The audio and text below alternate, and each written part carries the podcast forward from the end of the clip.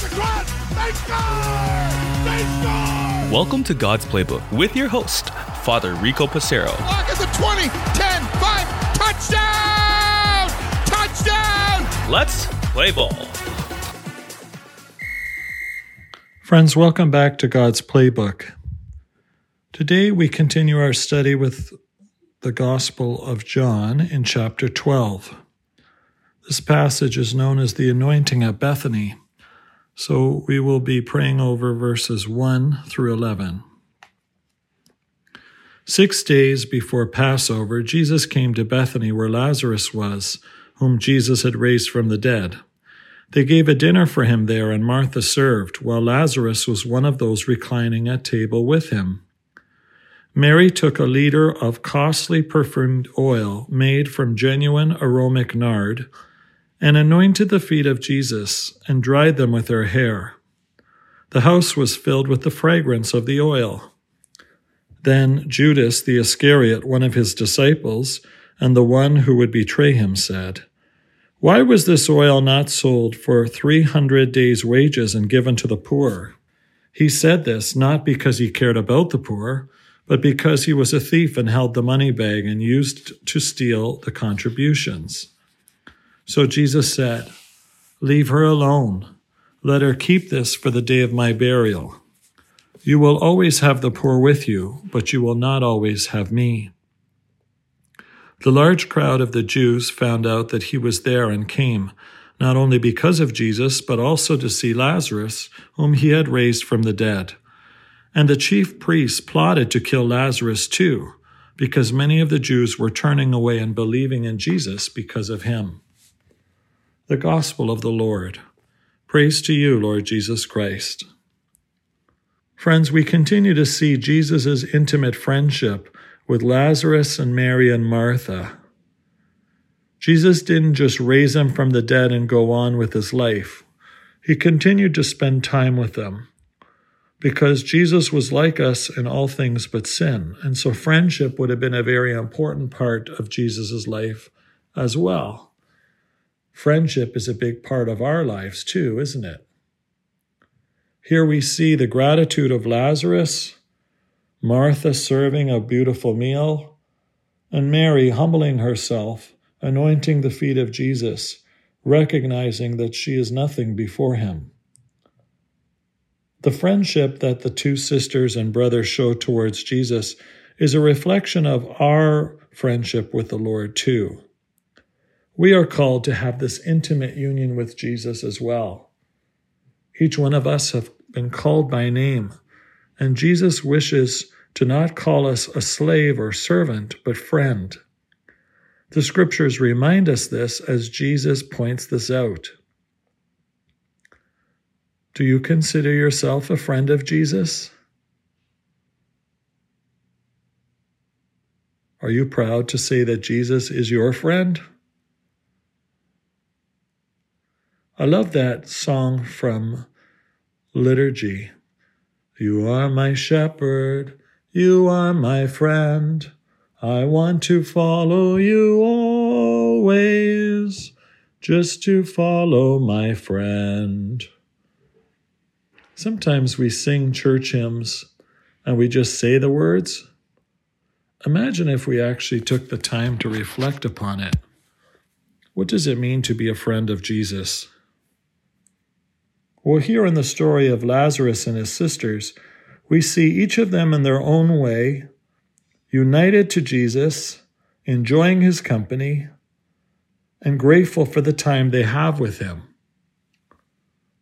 I pray that's the same for us, whether it's our time at Mass, daily prayer, whether we're driving in the car or perhaps kneeling at our bedside, whether we are taking the time to read sacred scripture or perhaps entering into prayer like the rosary or one of our chaplet devotions. Perhaps it's just a general reflection on what God has done for us today. Maybe it's spending some time in silence in a cemetery or waiting for our appointment. Each of us can really reflect upon the fact that Jesus is sitting there right beside us, who cares about our day, who longs to hear our voice, who wants us to speak to him as friend. Is he our God? Absolutely. But this idea of Jesus as our friend is something that is modeled by the wonderful threesome of people that we hear in Mary, Martha, and Lazarus.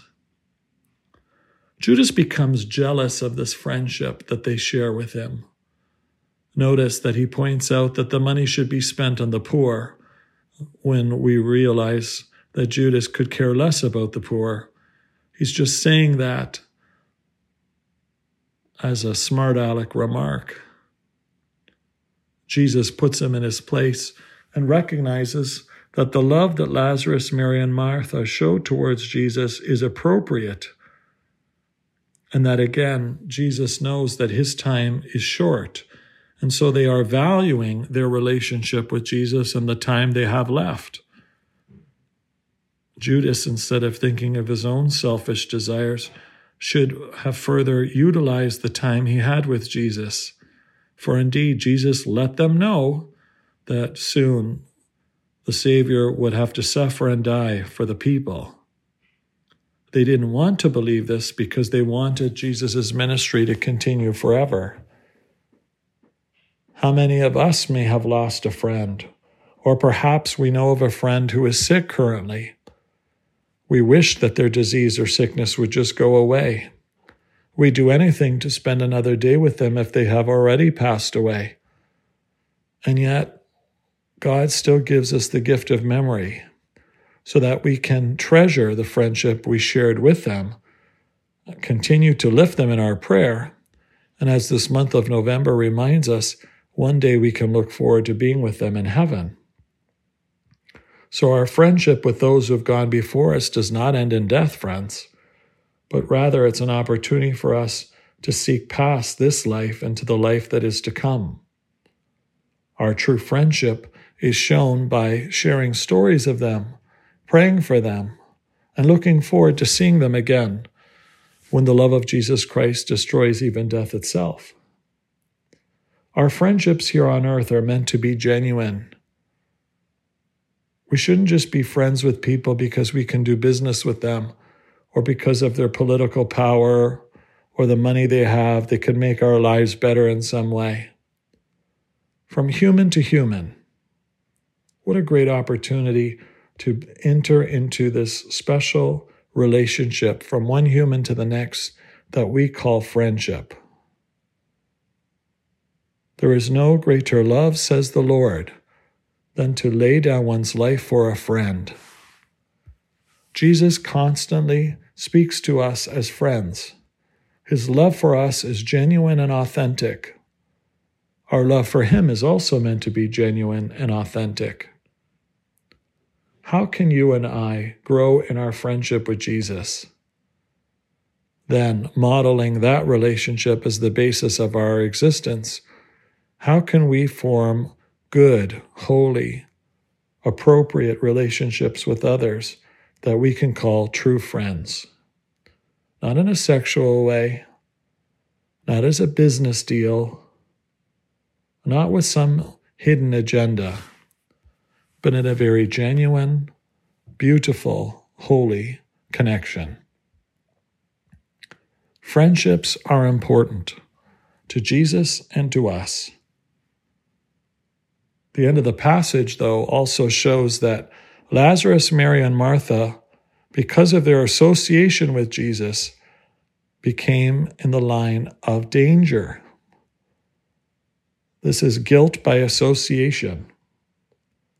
Though Lazarus owes Jesus everything for raising him from the dead, they could have made a decision to stay away from Jesus because of the social pressures of the people around them. The fact that Lazarus was under the line of fire or being targeted suggests that indeed he had to face the decision. Do I continue to be a friend of Jesus, or should I bail on him for fear of what might happen to me? Sometimes we face those same dilemmas. Am I willing to remain a friend of Jesus, even when I may be around people who may not wish to hear about that friendship, who ridicule God for their own reasons. When I'm at a restaurant with my family, do I enter into prayer, thanking God for my family and the food before me? Do I exude being a Christian at work by religious items, a cross, a picture on my desk to remind me that I'm a child of God? In my home, are there places in which pictures of Jesus align the walls, just like pictures of my spouse and children, my parents and grandparents, the art pieces, the sports memorabilia? Is my friendship with Jesus something that I show and wear on my sleeve? Or is it hidden for fear of what others might think, say, or do? The jewelry I wear, the language I use, the way I spend Sunday and parts of my day. This all shows that we too can make decisions like Lazarus. Regardless of what others might say or do, his friendship with Jesus was important. For Mary and Martha, their friendship with Jesus was important. May that also be true of us, my brothers and sisters.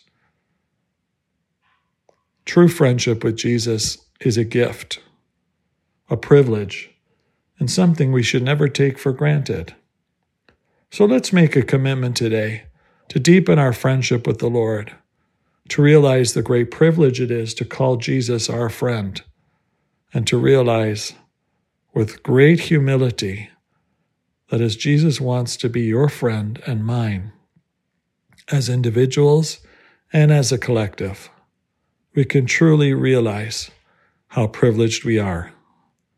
Like Mary, like Martha, and like Lazarus, we are called to intimate friendship with Jesus. You are my shepherd. You are my friend. I want to follow you always, just to follow my friend. For God's Playbook, friends, I'm Father Rico. God loves you, and so do I. If you like what you hear, please consider supporting us using any of our affiliate links in the description below via Buzzsprout, Ko-Fi, or GoFundMe. Thanks, and God bless.